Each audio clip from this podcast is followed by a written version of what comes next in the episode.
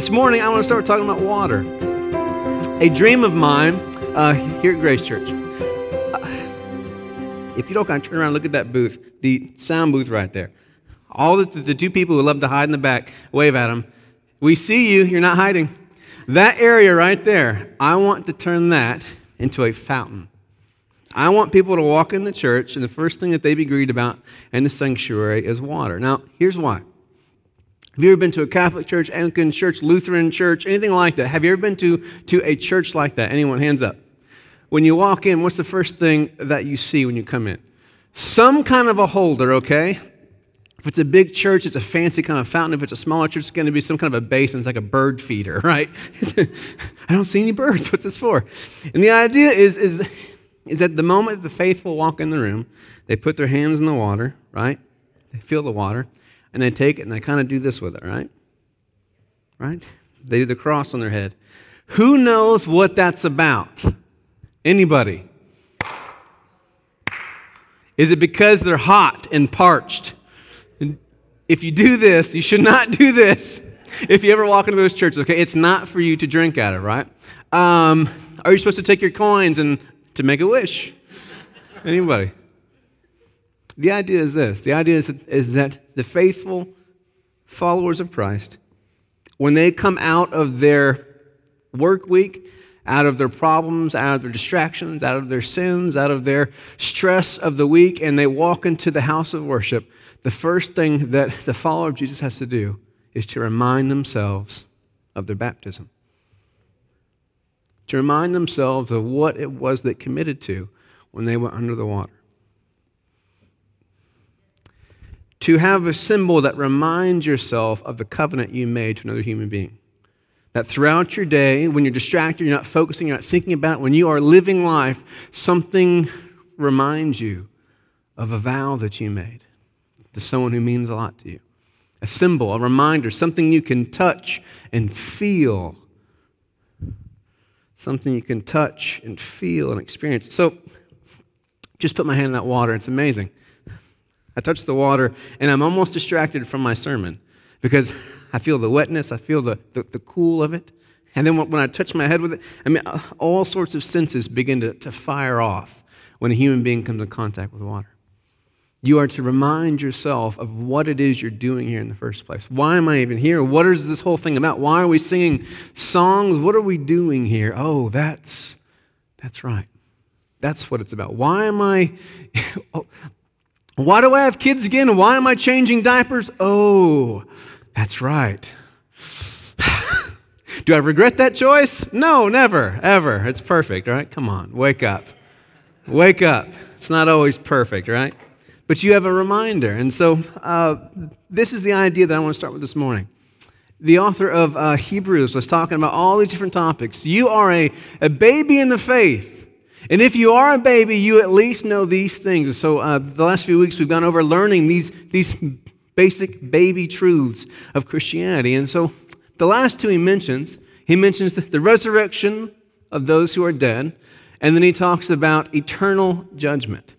Now, I'm not going to give you the resurrection sermon. That's too exciting and, and sweet and comforting and loving and uplifting. We're going to save that for Easter. We can't talk about the good stuff yet. We're going to talk about the depressing stuff today. We're going to talk about eternal damnation. There we go. we got some hellfire brimstone people in here. What is brimstone anyway, right? Anyways, okay. And so we're going to talk about one of these, uh, the baby bottles. The idea of sin, right? The idea of sin. I'm going to tie it back in the water as we get going. But I have a question for you guys. Have you ever been around children before? I love children um, as an, a teaching example because children are pure, they're simple, they are straightforward. There are so many things about children which kind of just they go beyond all the games that adults play. When a baby is crying, what does that mean? Anyone? If a baby is screaming at you, what does that mean is happening? This baby is evil. This baby is sinful from the, from the tree of Adam and Eve. Born with sin in your bones, right? What is the baby doing when it's crying? Anyone? It's, it's doing what? Do what? It needs something, right? It's communicating. It is a, a sign. It is it, the only way it knows to say, I have need and I cannot meet that need myself. Correct? I have need. Now, what's interesting is with babies, it's the only stage of development where we allow this to happen without anger. Now, I'm assuming all you parents are so awesome that you never got mad at the newborn. Because that's awful, right? Whoever got mad at the newborn, come on, be honest. Come on, anybody. Okay. I saw some faces going, oh, that's me. It's pure, it's, it's innocent, but we can still get mad at it, right? Because it gets, it gets pretty loud depending on whose lungs it gets. That'd be my wife's. You guys get on now.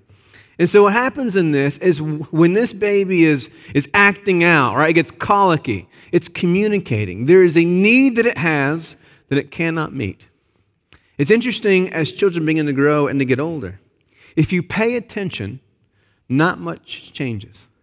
Now, I've had the pleasure to be able to be a youth pastor, uh, to pastor uh, middle school, high school, and then adults.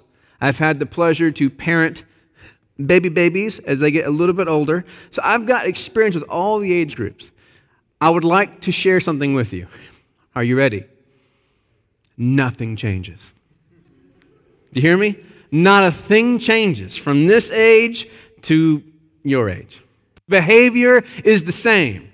When you have a need that you cannot meet on your own, what do you do? You act out. Now, I want you to hold on to this in your head. You have been trained to think about sin in a very one dimensional way. This child hit another child. You deserve.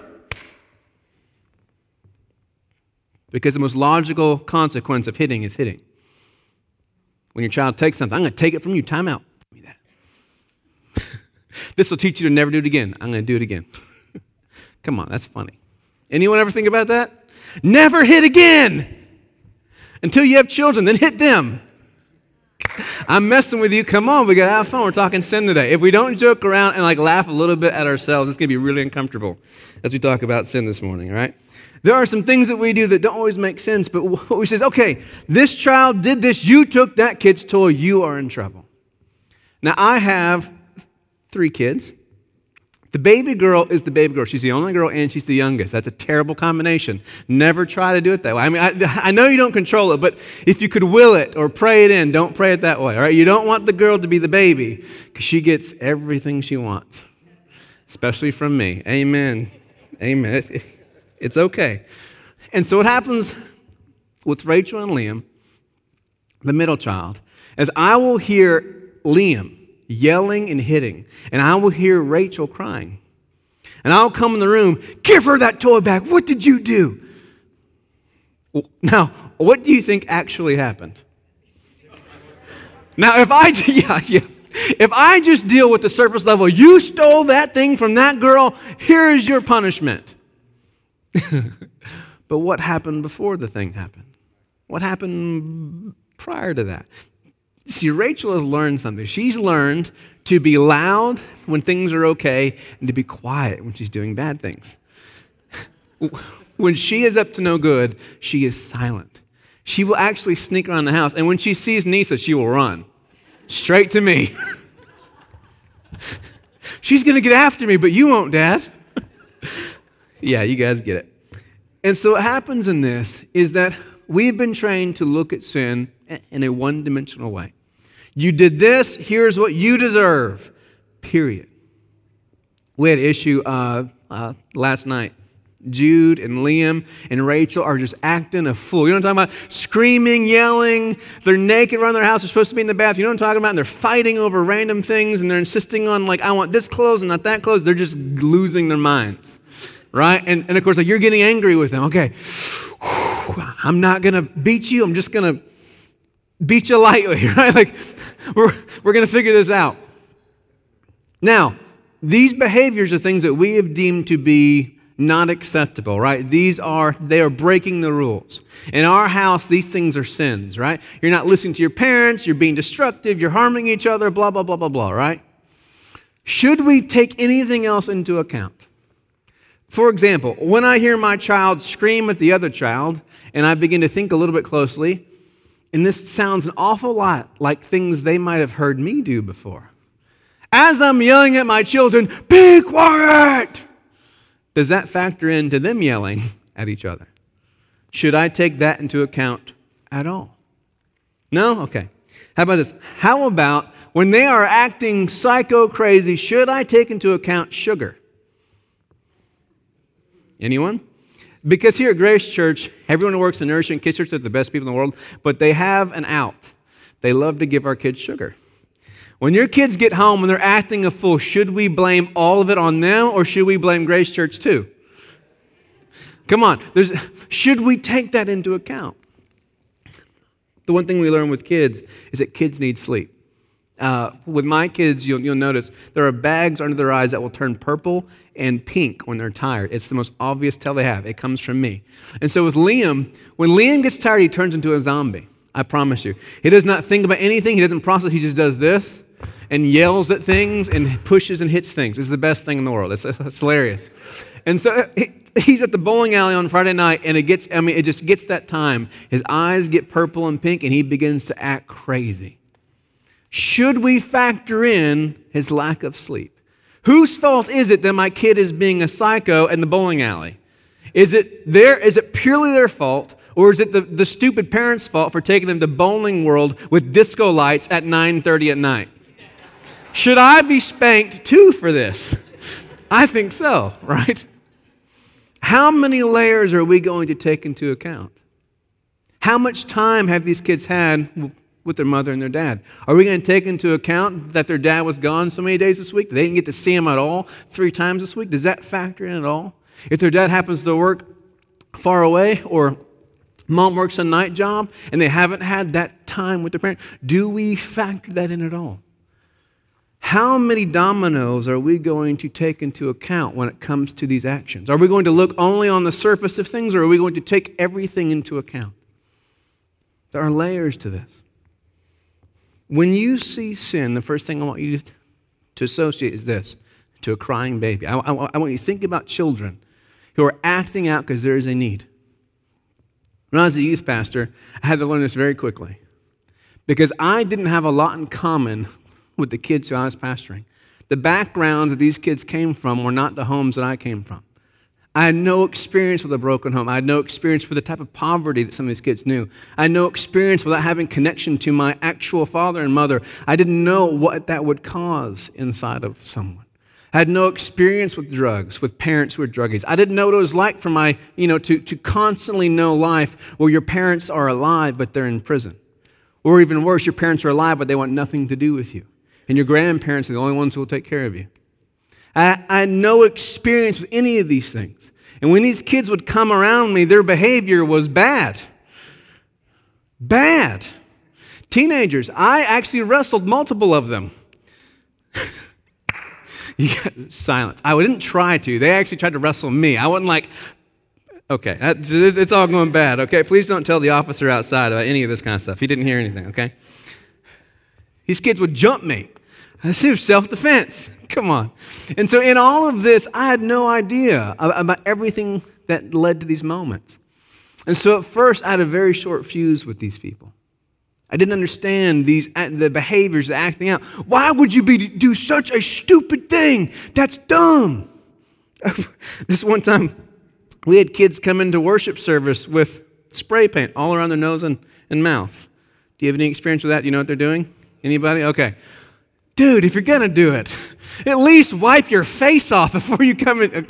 Anybody? Anyone? Okay. No, no.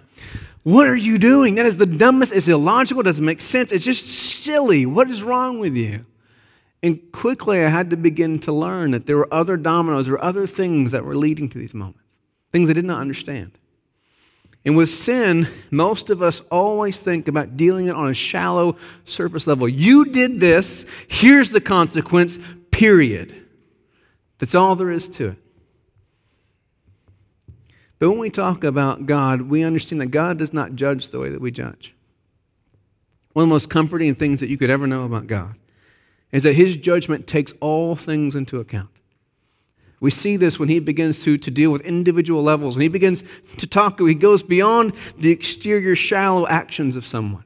Yes, you've been told if you sleep with someone, if you murder someone, yes, you get all that, that's sin. But I'm telling you, if you've even thought about sleeping with someone else's wife or someone else's husband, you are guilty just the same. You might not have killed someone with your hands, but have you intended to harm them in your heart? Have you hated someone? You've already committed murder. And we all go, yeah, yeah, he's just making a point. No, I think he's getting something deeper than that. He gets to these, these not just the actions, but the intentions of the heart. Have you ever met someone who's so sweet on the outside, but you knew that they were saying mean things to you? Do you know what I'm talking about? Like, southern waitresses are like that. Oh, sweetie. You know what I'm talking about? But like, you know, they're saying, You're such an idiot. You know what I'm talking about? Come on. Do you know what I'm talking about? Those people who smile on the outside, but you know behind their eyes are like stabbing you. Do you know what I'm talking about? It's the South. Everyone's, okay? You understand that, right? Up north, I was taught, uh, since I was from the, from the north, everyone is so nice in the South. And I've learned since moving here, that's not, it might not be the case. We're just better at hiding it. We're better at hiding what we really think and feel, right? Up north, they'll just tell you what they think about you. Down here, they're just going to say it with, oh, bless your heart, right? You sweet little thing, you. You're dumb, you know. You get how this works. Yeah, absolutely.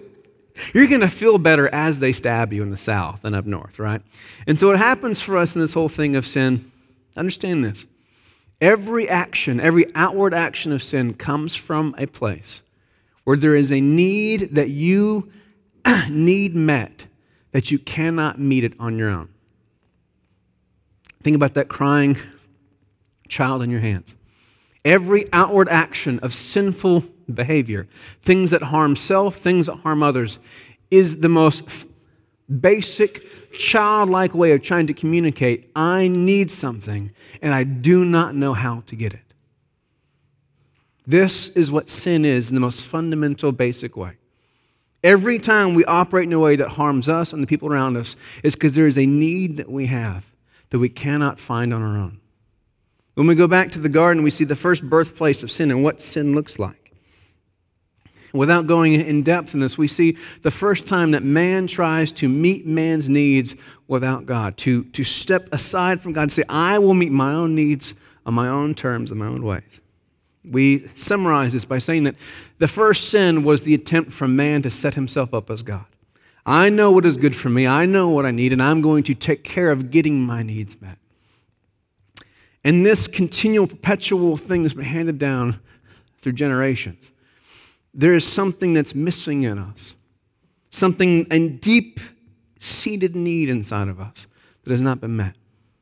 When you begin to do psychological profiles on people who commit crimes, one of the most consistent themes is something, some kind of a basic need of this person's has not been met. There is something that they deeply need as a human being which they cannot find anywhere else. And this thing has to be met.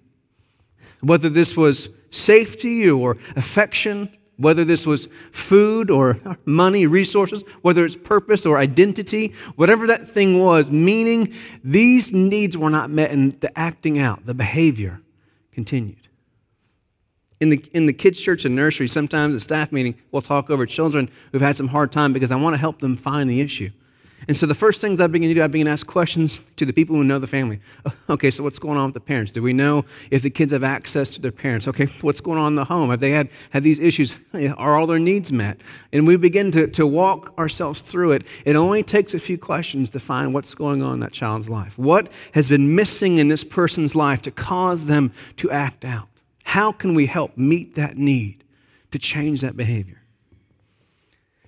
If God judged the way that we would, Here's what God would do. Here's the way most of us in this room think God judges. I know that you need a bottle and you can't feed yourself, but I'm going to spank you until you stop crying. Come on. I know that you need this bottle, little baby. I'm going to wave it in your face. But until you stop crying, I'm going to spank you because that's not okay behavior. Little infant that can't speak English, but I'm going to spank you anyway. Does this make sense to you? Come on, just Think about it. The image that a lot of pastors give me when they preach sermons about sin, I would never want that God as my parent. Wouldn't want that God as my friend. Wouldn't want that God around my children. My kids would not spend the night at that parent's house. That's funny and sad. The image I, I, that I receive from the common teachings of sin is a God who says, I know that you have needs, But you will not get what you need until I spank you and your behavior changes, and then you will get what you need. I will not hug you, child, until I beat you first and I tell you I love you. It's all better now. What you really needed was a spanking, not the hug. One of the hardest things to do is whenever I've been gone from the house and I come in and there's behaviors that are wrong, the first thing I want to do is set things straight, get things fixed. How much of this behavior is because of my absence? Or, or vice versa? What's happening here? When you see sin, the first thing that you need to ask yourself, what's missing here? The first question I asked uh, the first service was, Do you know your sin? We are teaching a class right now on self discovery on Wednesday nights. Because I've learned that one of the, the blind spots that we have in our walk with God is we do not know ourselves. We don't understand what causes the acting out. We're very good as Christians at saying that's bad, and that's bad, and that deserves a spanking, and that deserves fire, and that deserves to be, you know, on fire and tortured forever in eternity, because that's fair to everybody. Um, come on, I'm messing with you. Come on. But we're very poor at figuring out, okay, what is causing that thing? Okay, I see there's a weed, but where's the root? What's, what's causing that thing to grow? And so as we grow with God, one of the things is we have to learn, we have to discover ourselves. We have to know our sin, not just see our sin, but know where does that come from? When I am harsh and, and, and unforgiving with my children, where does that come from? Where does that anger come from? Whenever I react in anger with, with my spouse, where does that come from? Whenever I turn to substances or I turn to, to work or to whatever it is that I turn to, why, what is the cause of these things? Why am I acting out? Why am I a child screaming and whining? What is it I need? Do I need my diaper changed? A lot of you guys need your diaper changed. You just don't know it. The poo poo diapers. It's very uncomfortable, correct? You guys are like, I don't like this analogy. Don't call me a baby. I'm sorry. Apologize. What is the need that is not being met? So, what God offers us is not just a rod, He offers us provision before He ever shows the rod. I want you to understand this. The language we use when we talk about Jesus as Messiah, we forget a lot of the language. One of the common themes that we see is that Jesus comes in the line of Adam to, to heal everything that's been made sick. He comes as the healer. Now, you guys have heard the passage where he says, I've come for the sick, I haven't come from the, for those who are, who are whole. Have you heard that passage before? This is a beautiful idea of this. I will not hold a sick person accountable for behaving as a sick person. If you are sick and you throw up on me, I'm, I can not blame you. My dog had diarrhea last night. Is that too much information? It's annoying. I'd rather it didn't happen, but I can't blame the dog. The dog didn't make itself sick. That's unfortunate, but it's not your fault. There is a God who comes to us. The first thing our God does is he comes to fill whatever that need, that void is. Now, I want you to notice the language from Isaiah to the Gospels to the book of Revelation. To those who have want, they are supplied what they need. To those who are sick, they are made whole. Those who are blind, eyesight is restored. To those who are oppressed, they're freed. To every to those who have no family, they receive a family. I want you to see the language. To every hole that is inside of you, God comes to fill the hole. For every need you have that has caused this destructive behavior, I have what you need. The first thing God offers is not the rod. The first thing God offers is provision.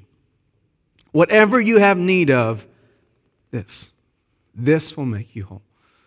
Come, all ye who are weary. Come, and I will give you rest.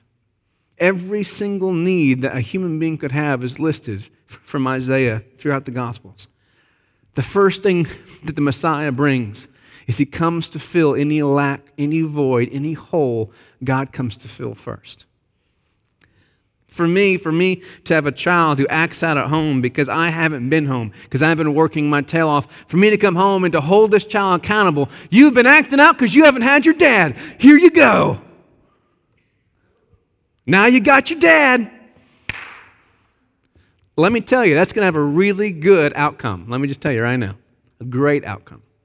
And the way that child goes to pass that on to their children and the next children, that's going to be a beautiful thing, isn't it? The first thing God does is He acknowledges what is missing and He offers it to us. This is one thing we have to remember about the gospel. It's what we have to remember about judgment. When God judges, one of the words that, that are used in this talks about wholeness. God comes to make a world that is unhealthy, sick, is lacking, He comes to make it whole, to make it right again. The judgment of God is a taking out of the world everything that needs to be removed pain, oppression, violence, rape, taking these things out of the world and restoring things that are missing.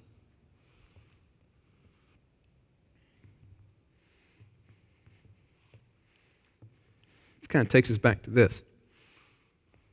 Now, okay, Devin, I get that, but what about sin, Devin? Talk hard about sin, Pastor. Here we go.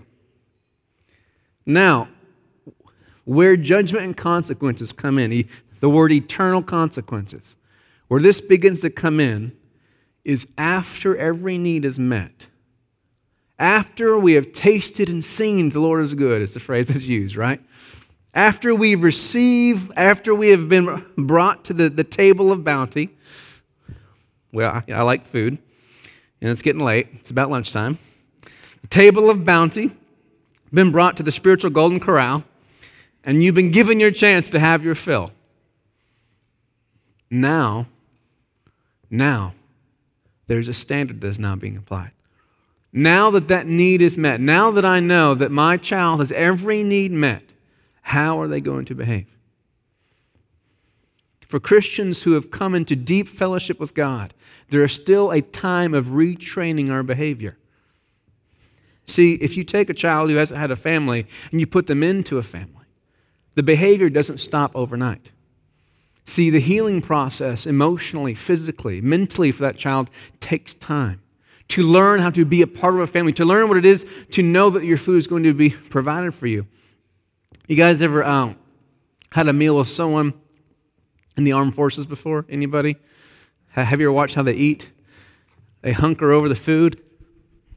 Do you know what I'm talking about? There's no pleasure. There's because because they're worried, right? They only have so many minutes to eat, and if they don't do it, what's going to happen? Their food's going to be what? Taken away from them. You sit down to eat with someone who's been in the army, and they just do this number. Their elbows are up over the plate, as if prison or something like that, and they just do this. When they're out, it takes time to learn, to reacclimate. This is what we call sanctification the process of learning how to live in the fullness of God. How do I live when I've walked with a limp my entire life? How do I learn to not walk with a limp after I've been healed? When I've had to fight for my own my entire life, how do I learn to not have to fight? When I've had to survive my whole life with my walls up, I couldn't trust anyone because everyone would disappoint me. How do I learn to live honestly, vulnerable? And that's where this comes in. The baptism is the moment for us to have a sealing moment in our lives where we feel, we experience, and we are reminded of a moment in time where God has provided every need to be met for us. And from this moment on in our lives, every single time that we act out, every single time that we begin to behave in, in sinful ways, we have to remind ourselves of our baptism that in some way, shape, or form, every single thing I could ever need, every hole has been plugged, even though I feel like it hasn't been. Every wound is being healed, even though the scars still remain. Every single action that I used to do to protect myself, to take care of my own, to claw in a fight, and to survive, I have to untrain myself of these things. I have to remind myself that God is near to me, that every hole has been provided for me, and that every kind of destructive behavior I used to have, I have to unlearn from myself. I have to remind myself of my baptism. of what, is, of what God has done in me. Here's why it's so important because every single choice that we make affects every single person around us. Just kind of imagine this. You guys like dominoes? Anybody? In the first service, someone said, Pizza? Not pizza, okay? You get the idea. Picture yourself, okay, with a, a long line of dominoes kind of coming out in front of you. And then picture one coming out to the right, to the left. Just kind of imagine all these different domino lines all around you. Every interaction you come in contact with a human being, you have these streams of dominoes around you. And every single time you come in contact with a coworker, a neighbor, with a family, a friend, with your, your spouse, with children, you have a choice of what string of dominoes are going to come from you. Because, see, every person you've ever met has a long stream of dominoes effects that have caused you to come to where you are. Were you, did you grow up without parents? Did you grow up in a home that was poor? Did you grow up being abused? Have you experienced death in a close, real way in your family? All these things that have happened to you have led you to this moment. Every single time that, that I'm with my kids, I have a choice of what, I'm, what chain reaction I'm going to set off with my children. It's easy for me to use them as an example for that. What am I going to set off in my kids that they're going to set off in their kids and their friends and their relationships and their workplaces? And this goes on and on and on and on. When you go out to eat today and you sit down at that table with that waitress and you know they're having a bad day and they've forgotten your food and your drink and you just you have all the right in the world to be a jerk to them and you go maybe I won't. Maybe I'll set this stream off. With them. They haven't earned a thing, but maybe I'll give them a hundred bucks today. We'll see how that affects their next table and the next table they go to and the next table they go to. There are people in this church who have a good ability to affect the people around them. There are people who, who I mean, you can be feeling terrible, but when they walk in the room, they pick you up. And because they set that off into you, you turn the next person, you pick them up. And, and then there are people who have another gift. that other gift, right? And when they come in the room, they set you going this way, and you set that person that way, and blah, blah, blah, blah, blah, blah, blah, right? You see how this works? We are held responsible not for everything that happened before us. What you are responsible for is the things that happened before you, you are responsible for learning, for knowing your sins, for knowing what is all the pain and the people who, who let me down, who disappointed me, all the things, all the areas of disappointment I've experienced, all the areas of pain and trauma. I'm responsible to learn these things. Because if I don't learn these things, I don't know the sin that's in me. And I, if I don't know what's in me, I won't notice when it comes out of me into the people around me. When I, when I counsel people, we always end up talking about parents and grandparents. We always end up talking about family things that were passed down. Every time. You have a choice. What are you going to take from you in the pass down? In the scriptures, sin is talked about as sickness. It's flu season, everybody. So you know how that works, right? We went to a trampoline park Saturday for a birthday. I love those. Kids everywhere snotting, sweating, sneezing, jumping past you while they're snotting and sneezing. And I'm sitting here going, this is the worst idea we've ever had. This is a terrible idea. And you can just watch it. And this kid goes, achoo, on the next kid. And that, yeah, and that kid goes, eh, and touches the next kid. You know what I'm talking about? And you can just see it spreading all the way around the, all around the jump park. And I'm just going, I'm done. I'm done with all that. Let's, yeah, I think I'm done jumping. This is how sin spreads. Someone hurts me, they disappoint me, they're, they're harsh to me, they're unforgiving to me. And I take this and I pass it to you, and you pass it to them and to them. And it goes to your house and goes to your kids, it goes to their school and goes to their friends. And this is how sin works.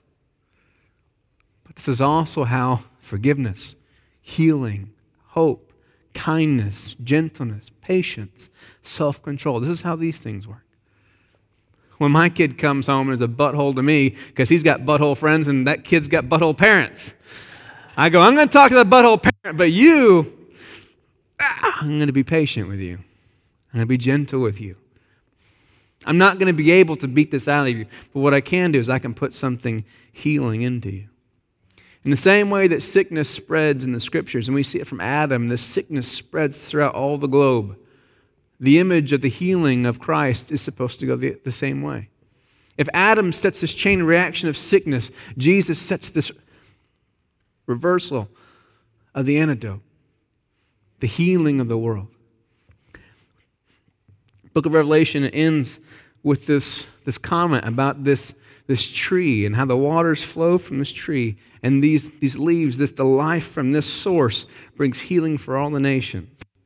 This river of life, the water.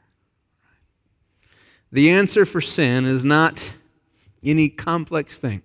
You were created for one thing to be deeply interwoven into the life of God. You were created to be in deep fellowship with God. And every time we step out of that bond, remember the water, being put into that relational connection to God. Every time you pull yourself out of the connection, the reliance upon God, you will set off this chain reaction of harmful events. When self reliance is near, sin is near too. But the moment we begin to lean back into the relationship with God, to remember that everything we need is near to us in Christ, we begin to set off hope and healing and gentleness and self control and patience into all the people around us. When you find someone who has learned to be very near to the presence of God, you will find peace in their home. You will find it in their workplace. You'll find it in their friendships and relationships. You will, it's easy to spot these people. In the same way that you know those people who cause strife everywhere they go, do you know these people? You were all in high school, correct? That person who just gossips about everybody? You get the idea how this works, right? Would you guys stand with me? In the old days, um, if we would have had a, a Sunday like this with the worship being that great, we would have said, The presence of God was here this morning, right? It was so good. God came, right? We don't use that language anymore. Because the scriptures teach us that we know that God is here.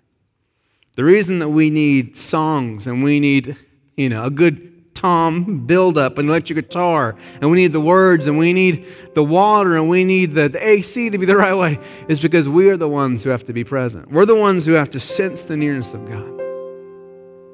In all of our lives, sin is the same way. You will find yourself your destructive behaviors, your sins, your bad habits, your, your the harmful actions with your people you love, this will all always flow out of when there's something needed that you need is not being met. When you're trying to fill that need on your own, you will always hurt the people around you. You will play a never ending game of, uh oh, I'm in trouble. You will continue this behavior until you realize the only solution learning to live in that place with God. To abide is the word that the Gospel of John uses. To, to abide, to be in, to be connected, to be with God. This is the only place where sin is not even an issue. Our entire lives, we are learning not just to remember our baptism, but to live in it. Use the image of swimming, right? Learning to be completely connected to the nearness of God in every part of our lives. Father, we come to you this morning. We ask, Holy Spirit, that you would work on us. You're the only one who's able to, to cut through all the different masks that we carry, all the different closets we've shoved our pain and disappointment and, and anger into. We ask that you would give us the ability, first of all, to allow you to lead us down healing. The path that leads to healing. You would take us to all the places of disappointment, of hurt, of pain, that we would learn forgiveness, that we would learn to heal, that we would learn to let go, and that you would heal us. We also ask, Lord, that you would lead us down the path that leads to compassion and patience. As you take us deeper into healing, Lord, that we would be people who others can sense have found healing as well.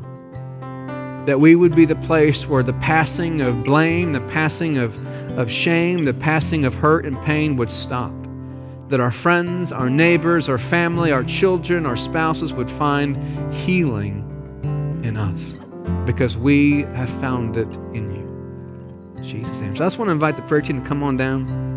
Remember, we've talked about this. There's a God has a fickle way of hiding himself in others and human beings. I wish we could find everything we need in Christ outside of the church, outside of people, but we can't.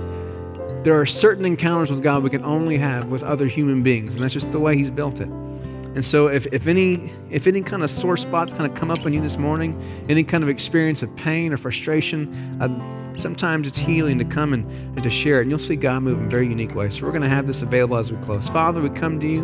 We pray for just the nearness of God, that we would be aware of the nearness of you. That every moment that we feel that that possibility, Lord, to turn to destructive behaviors, to hurt people, to act out in anger, frustration, unforgiveness, that Holy Spirit, you would stop us in our tracks. We would that we would know our sin, that we would see our behavior, and that Lord, we would choose to take the other out. That we would set up a chain reaction of healing from every interaction we have in our lives. In Jesus' name.